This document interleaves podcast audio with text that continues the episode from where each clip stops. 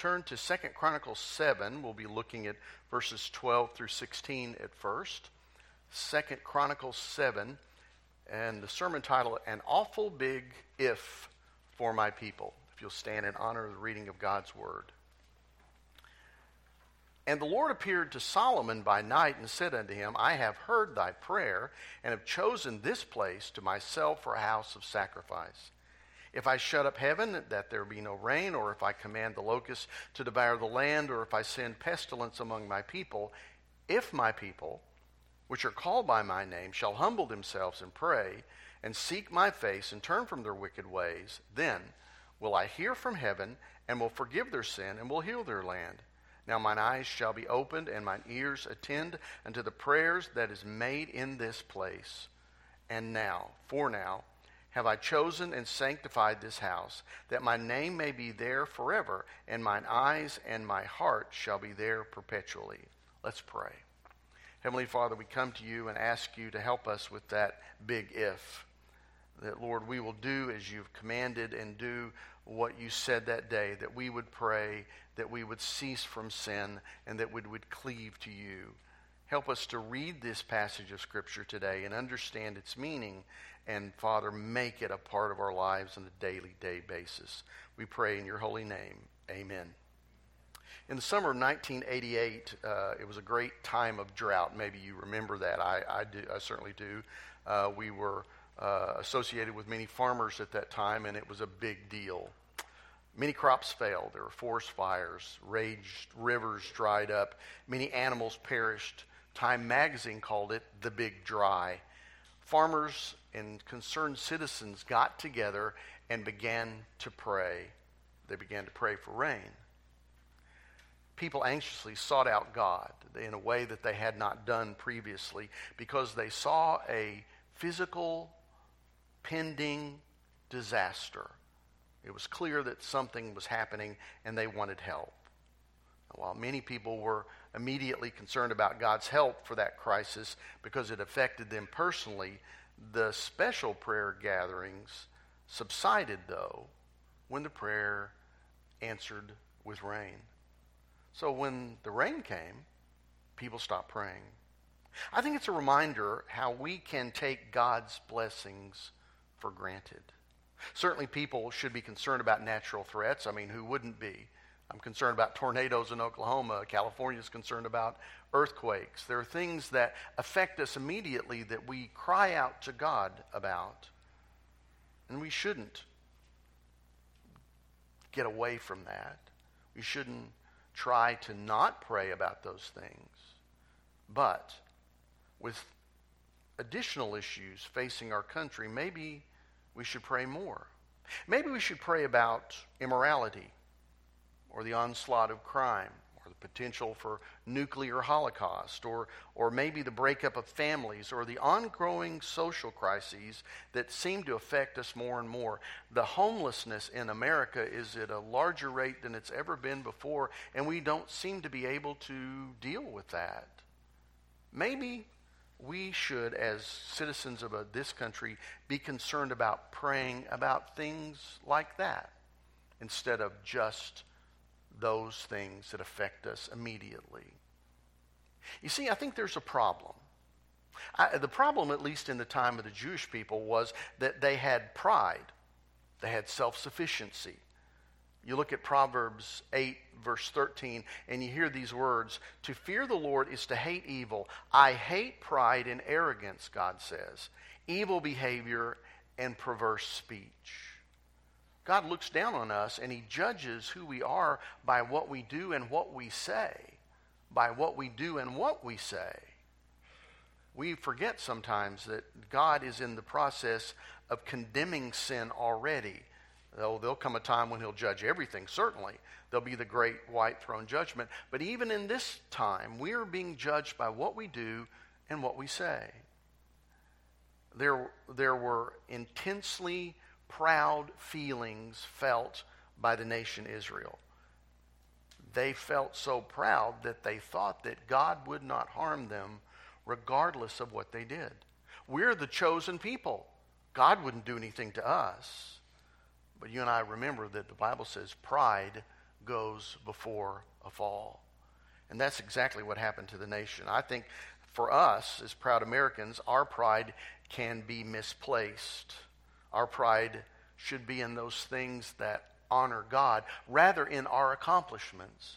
I think it's great to, to say, oh, pat myself on the back, I, I did something today that was great, or I helped somebody, or I achieved a goal that I was reaching for, or maybe be proud of my children when they reach a standard or develop in some way, or, or finally get that award or graduate from something. There's nothing wrong with those moments. But if those moments become idols in our life, if we honor God over those moments, then that's a problem. God brings righteousness and justice, and that ought to be what we're concerned about. Self sufficiency is a problem. Again, look at Proverbs chapter 28, 26. Those who trust in themselves are fools, but those who walk in wisdom are kept safe. When we look at Proverbs, we're reminded of the fact that the nation Israel was confronted on more than one occasion over their pride and self sufficiency. They thought they could do it by themselves. Even individually in the Old Testament, we see examples of great leaders, even Moses, who thought he could do it by himself, not speak to the rock, but strike the rock. None of us are exempt from pride and self sufficiency. We need to look at the problem as it is. The Jews only submitted themselves to God when there was difficulty. Isn't that the way it seems? You, you look at Old Testament and over and over again, when things were going great and when they had got to a place where they were self sufficient, they neglected God. They began to worship other idols. They forgot about their promises. And then God would smite them again and they would remember whose people they were. They were. They continued in regular worship. But the worship was empty, the Bible tells us. It was just empty ritual because they were going through the motions, not really honoring God. God wants our daily dependence on Him. Isn't what He tells us? Take up your cross. What? Daily and follow me not just one day a week or occasionally or, or, or at Christmas and Easter. It, it's that God wants our dependency on Him every day that we live. He's more interested in obedience than sacrifice, the Bible tells us. That I would obey Him and recognize I need Him every day. So sin was the problem. That was a problem that faced the nation Israel. The Jews had compromised their status as God's chosen people. And they had done that by worshiping other gods and intermarrying with pagan people, what God told them not to do. They did anyway. We compromise the truth, I think, in America by tolerating sin when we let sin happen and say nothing about it, even by participating in activities that we know are displeasing to God. You don't think about that. Look at Isaiah 59, verse 2. The Bible tells us sin is always a barrier between God and his people. Your sins have cut you off, it says. It's not that his ear can't hear or his hand can't act, the Bible says, but our sins have come in between us and God. I think for the, for the nation Israel, there are three things that we take from the problem that we see today. The first problem is spiritual barrenness. Spiritual barrenness. If you look at verse 13, he says, If I shut up heaven and there is no rain, there is nothing there. You're barren. And I think that's an example of what God is trying to talk to us. When sin is the first thing in our life, when it's the thing that overshadows everything else, we become spiritually barren. We can't produce. It's not what he wants us to produce. You look at the New Testament, you look at John 15, 5, and we're told he wants us to be fruitful. But when we have a barrier of sin, whatever that sin might be, it might be an attitude, it might be an action, it, it might be the words we say, it may be the way we treat people. But that sin cuts us off from God and we become spiritually barren. We cannot produce, we cannot do anything. I think, secondly, in that idea of the problem of sin is spiritual blindness. you read the words, or if I command the locust to devour the land. The idea there is they're covered. Have you seen recently the grasshopper infestation in the United States? I don't know if you've seen it. They're just all over the red, you know, grasshoppery things. They're all over. Yeah, Crystal's going, yeah, that's the way it is. I remember we lived in Crescent one year and it was crickets. Oh my gosh, there were crickets everywhere everywhere. We were sweeping them out, we were blowing them out. You know, occasionally things can overshadow and, and take up. I think it's this year they call them the Mormon grasshopper locust thing, is what it is. It happens. But the idea there is that it covers the land and you cannot see anything. That is spiritual blindness. The people became so self sufficient and they worshiped their nation's ability. Does that sound familiar? I think it can. I'm proud to be an American. I'm glad I have freedom. But if I let that stand in between me and God, I've made my freedom here as an American an idol. Again, remember the video. There are two kinds of freedom. We're looking for spiritual freedom. I don't know if you know the new pas- passages of Scripture. You may know them uh, Romans 13 and Revelations 13. They, they help us understand the way we relate to the government in which we find ourselves, whatever government that is. You look at Revelation 13, and it tells us to be careful of the government we live in. You look at Romans 13, and it talks about that the government is a minister in God's hands. Heard a story about a, a a uh, pastor who was speeding and he was trying to get to some event and he got pulled over by the highway patrol. Highway patrol pulled him over, talked to him, and the pastor trying to get out of it, you know, explained, well, uh, it's an important event. I need to go, and you know, I'm a minister, and and tried to get out of the ticket. And then the highway patrol said, you know, I read in Revelation 13 about that, but I read in Romans 13 that I'm a minister too. Five copies, sign hard. You know, we're not exempt, are we? You look at Revelation 13, and it's a healthy correction to Romans 13. Did you know that Hitler used Romans 13? And not only did he use it, he used it to bolster and then eventually hurt the Baptists that were in Germany in the time. He told them that it was God's will that they obey the state. It's right there in the Bible. Look at it, Romans 13. And he then gave them some freedoms that they had not had before. They were looked down upon because they, they, were, not, they were not part of the Lutheran church. And so Baptists had a freedom for a period of time that they had not had. And some Baptist leaders even supported Hitler because he had a, to them, higher moral value than other people that they saw around him. Baptists in Germany learned a difficult lesson, didn't they? The state and other institutions must never become our idols as worthy as they are. The institutions are not the creator. Can I get an amen? America is not God. As great as it is, and as wondrous as we celebrate about the freedom we have, America is not God. Especially if you look around today and how we have turned away from the founding fathers' principles of giving God credit and honor and glory for what he did in starting this country. Now we want to strip it off everything we have. We want to chisel off all the in God's we trust everywhere we find it. They would take it off of the Supreme Court if they could. We need to be allegiance centric to God and to Him only. God is the only one whom we owe our ultimate allegiance. Well, that brings us to the third thing spiritual brokenness. Or if I send pestilence among my people, the people become broken. They can't live, they're, they're sick. And that really is the picture of a, of a spiritual brokenness. We can't seem to do anything at all. It's at this point we need revival. And I think that's what we need now is revival.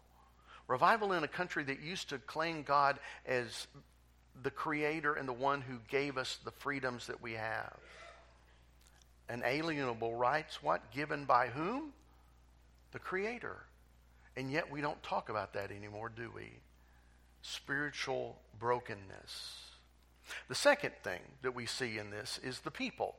First, we have the problem, then we have the people. If my people, he says, that phrase, if my people, the Israelites were challenged, I think, to set a positive example. If my people will do something, will do something positive.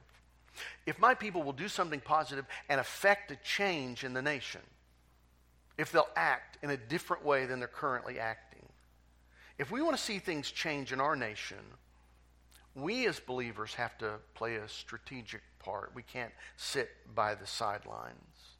I have some freedom in this country whereby I can vote. I can participate in activities. If I sit by and let other people do it, things will happen that I won't agree with. I need to be involved in the process.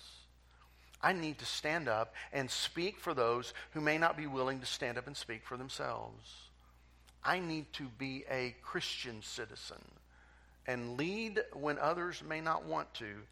I think there are three elements in this as well that are evident in the phrase, if my people. First of all, the distinction, my people. You see that? God calls them, my, you're my people. We are God's, are we not? We are God's. We're His. We belong to Him. We do not own ourselves, the Bible says. We are His, my people. Think about it. Think about them. He had an investment in them. Hadn't He done for them what nobody else had ever done? He invested them. Has God not invested in you? Has Jesus not given you everything so that you can become something else? His investment in them also. His interest in them. God cares about us. God knows what you need. God is involved in your life. You are not alone. He has not spun the world out into creation and left it to be on its own. He is involved with his creation. For God so loved what? The world.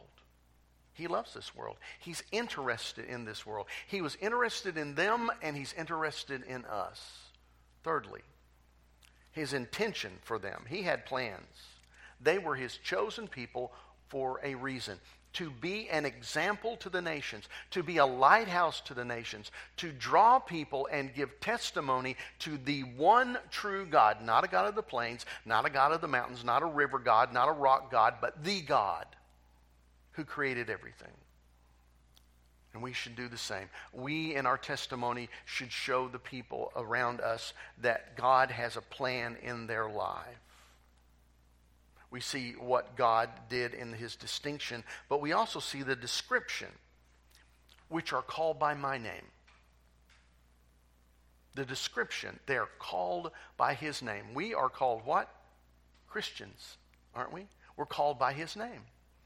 We're an example of him. If we live up to that example, we will live a certain way, or we can't call ourselves Christians. If we do not do what Christ did, then we cannot claim the title Christian. There is a description. We are His and we are called by His name. Thirdly, the direction shall humble themselves. When God looks at us, He expects something from us a humbling recognition of who He is. Humbling ourselves before God is absolutely necessary. We cannot come to a saving grace in Jesus Christ until we understand we are sinners and we need God. And we fall before Him and say, I need you. I am a sinner. I confess my sin. Here's where I am wrong. Now, I agree with you that what I have done is sin. Now I seek you. I ask you to help me. We come to him and we humble ourselves.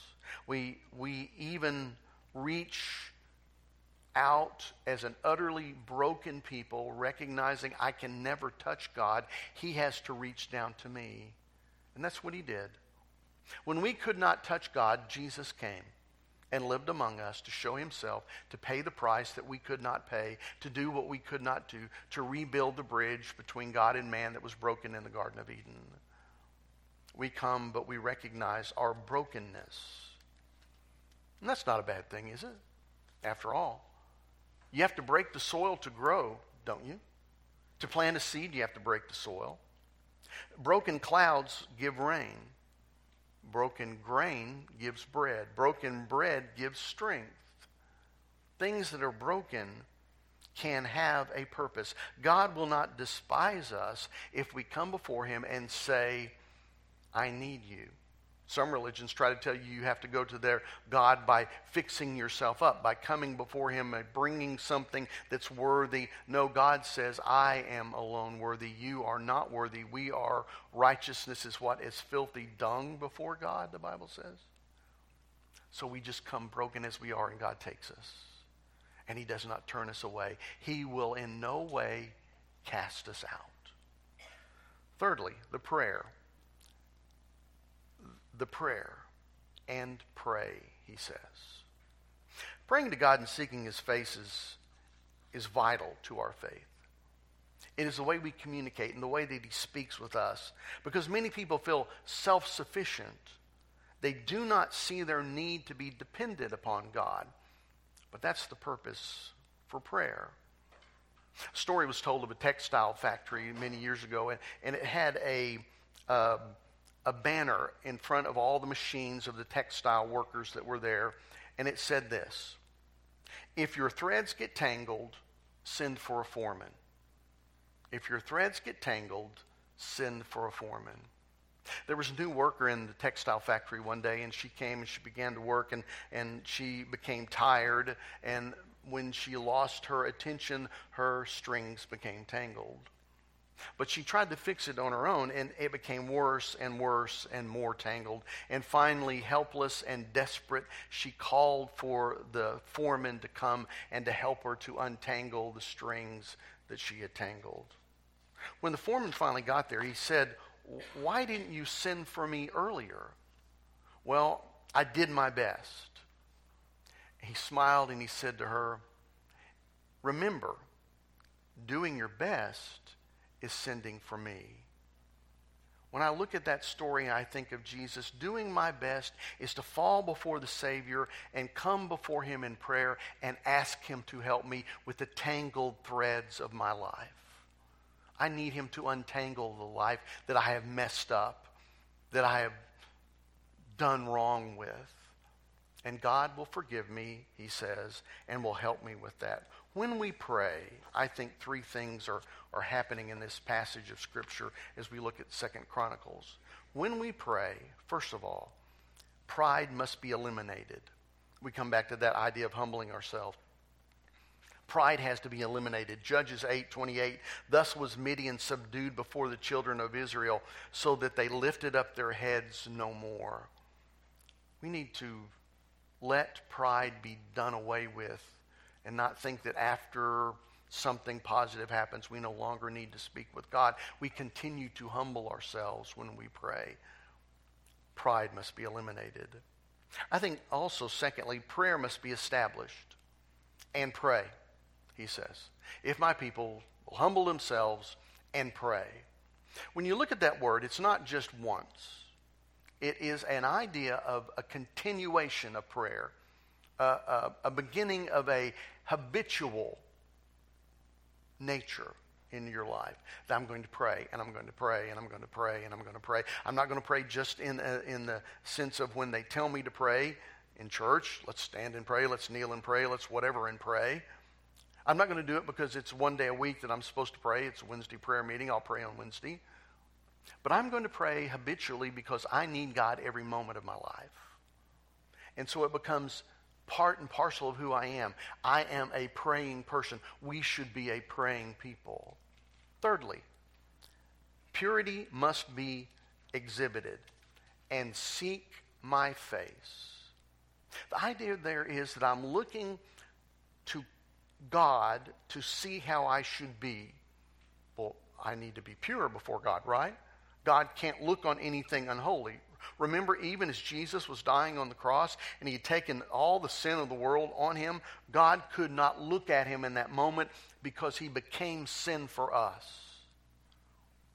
We have to exhibit a purity before God. Our lives have to be that way if things are going to change. Fourthly, pardon must be experienced and turn from their wicked ways. I have to be willing to turn from that so that I might be pardoned. You know, that's a difficult thing to do sometimes. Some people are so caught up habitually in a sin that they seem not to be able to let it go, yet God's demanding of us to do that very thing. To let go and let Him forgive us and give us pardon. To forgive ourselves sometimes. Sometimes that's the hardest forgiveness, isn't it? To forget that we have done something and, and assume that God really has forgiven us can he really forgive me? I've had people ask me that. Can God really forgive me for what I've done? He says he will. He said he will. I, am not just saying he will. He said, if you will confess your sins, I will forgive you. So he can do that if we will accept the forgiveness that he offers us. Genesis 3 9, and the Lord God called unto Adam and said unto him, Where art thou? God knows where you are like he knew where Adam was. He knew Adam had done wrong. God knows when you've done wrong too. And he offers you pardon in that. We have to turn from our sins. The, the Bible says the wicked indulge themselves in sin because it's fun. It doesn't deny that it's not, but it's only for a season, the Bible says. Only for a period of time. Only for a short time, not forever. We deceive ourselves with sin's pleasure if we're not careful because they do not last. Never lasts. God's people must be different. Uh, unless his people are willing to turn away from sin and turn back to him, God will withhold his blessings. Again, go back to Isaiah 58, 59. Look at those passages of Scripture and, and acquaint yourself with what it says about God not blessing as long as we sin. We forget those passages. We act as though they're not there in the Bible. God will withhold his blessings if we're not careful. But notice the results. If God's people will humble themselves, if God's people will pray, if God's people will seek his face and turn from their wicked ways, then there is the promise. God promises to hear from heaven. He promises to forgive their sin and our sin. As he promised to heal their land, God will bring healing to our nation, to our community, to our church. God wants to bring healing to our families, and he wants to bring healing to you individually. Now remember, we're talking about a spiritual healing here. He's not talking about physical healing as he talks in this passage of Scripture.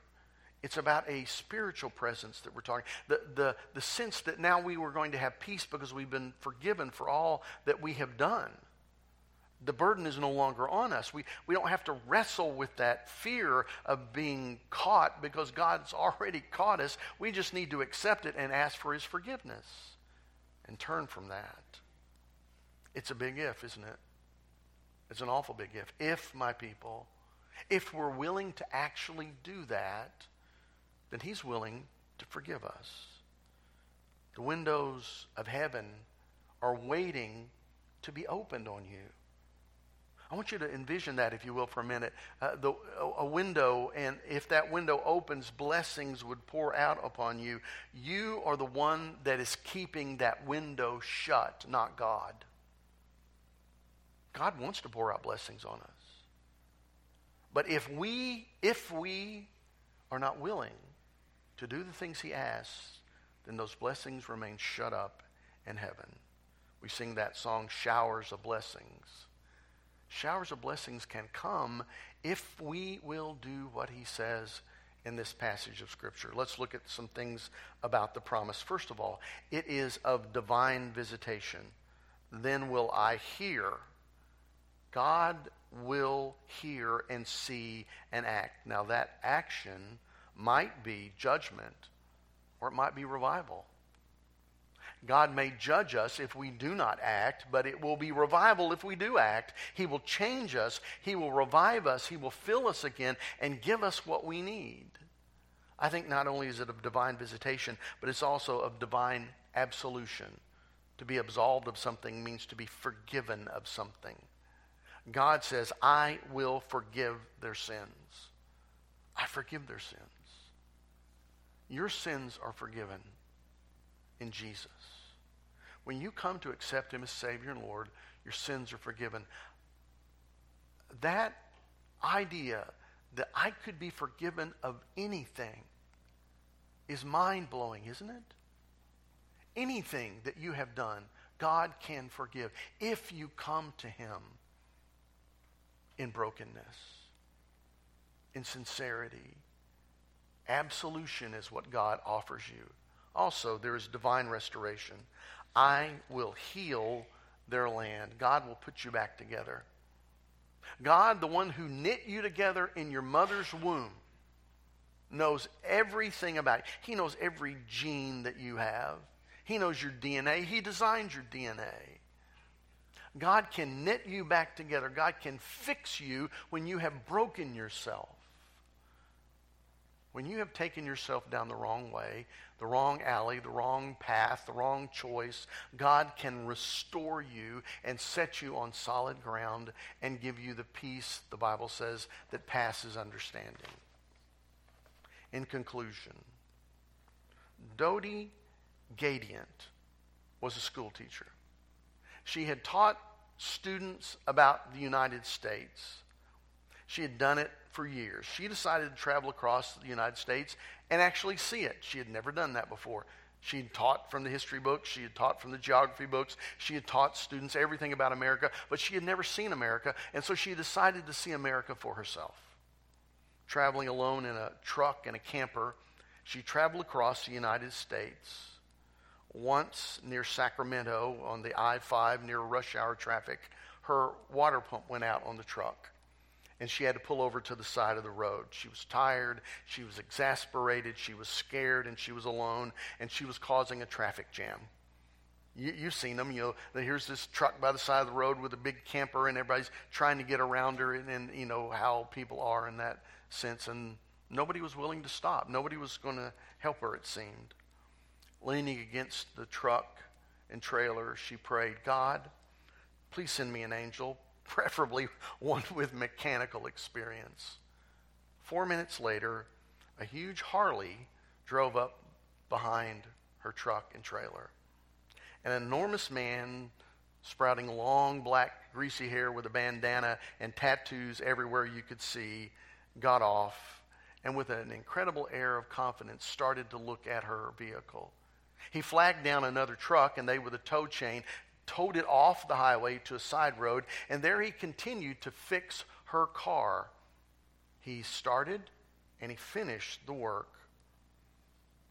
Dumbfounded, she began to talk to him. She began to, to thank him for what he had done, especially, you know, she was paralyzed when she saw over and over again on the back of his jacket, his leather jacket, Hell's Angels. She's, she was scared. And she finally just squeaked out, Thank you so much. Noticing her surprise in the ordeal, the Hell's Angel said, Don't judge a book by its cover. You may not know who you're talking to. And with that, he hopped back on his motorcycle and drove away as fast as he came. Angels unaware? Maybe. You see, when you pray, God will answer. What do you need to pray for today. Let's pray. Heavenly Father, we come to you today and ask you to help us. Here we are in need of prayer. Here we are in recognition of, of what we are as people. We thank you for this country and the freedom that we have. We, we look at other countries and we recognize we have it so, so good. And yet, we take for granted what you gave us. And unfortunately, sometimes we take you for granted as well, just like the nation Israel. Help us to never depend on our freedom as Americans, but our freedom in you through Jesus Christ. May we pray and may we be the ones who affect a change in this nation because of our relationship with you and how we pray. We ask it in Jesus' holy name. We come to an invitation time. Many times, an invitation may not even relate to what's happened in the scripture today. It may be something you've been considering. Maybe you want to kneel and pray and pray for someone or pray for something or, or pray for this country. Certainly, it needs it. Maybe you would come and make some other decision you've been waiting on. This is the day to do that. This is your time. As we stand and sing what number? Page 423. 423. As we stand together, you come.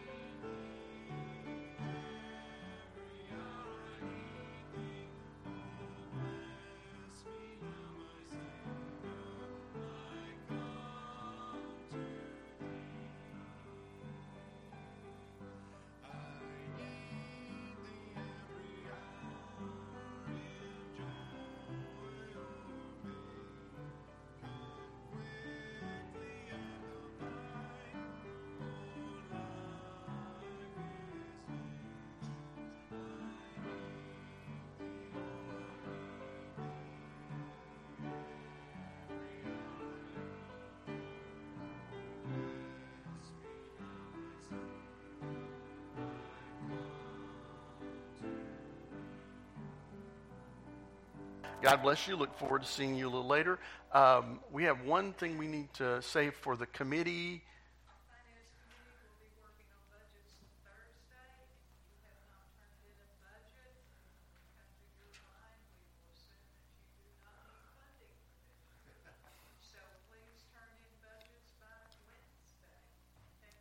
Okay, you heard that. We need all your budget stuff in by Wednesday so we can do the budget work. One last parting joke remember that red, white, and blue represents freedom until you see the lights in your rearview mirror. Brian, would you lead us in prayer, please?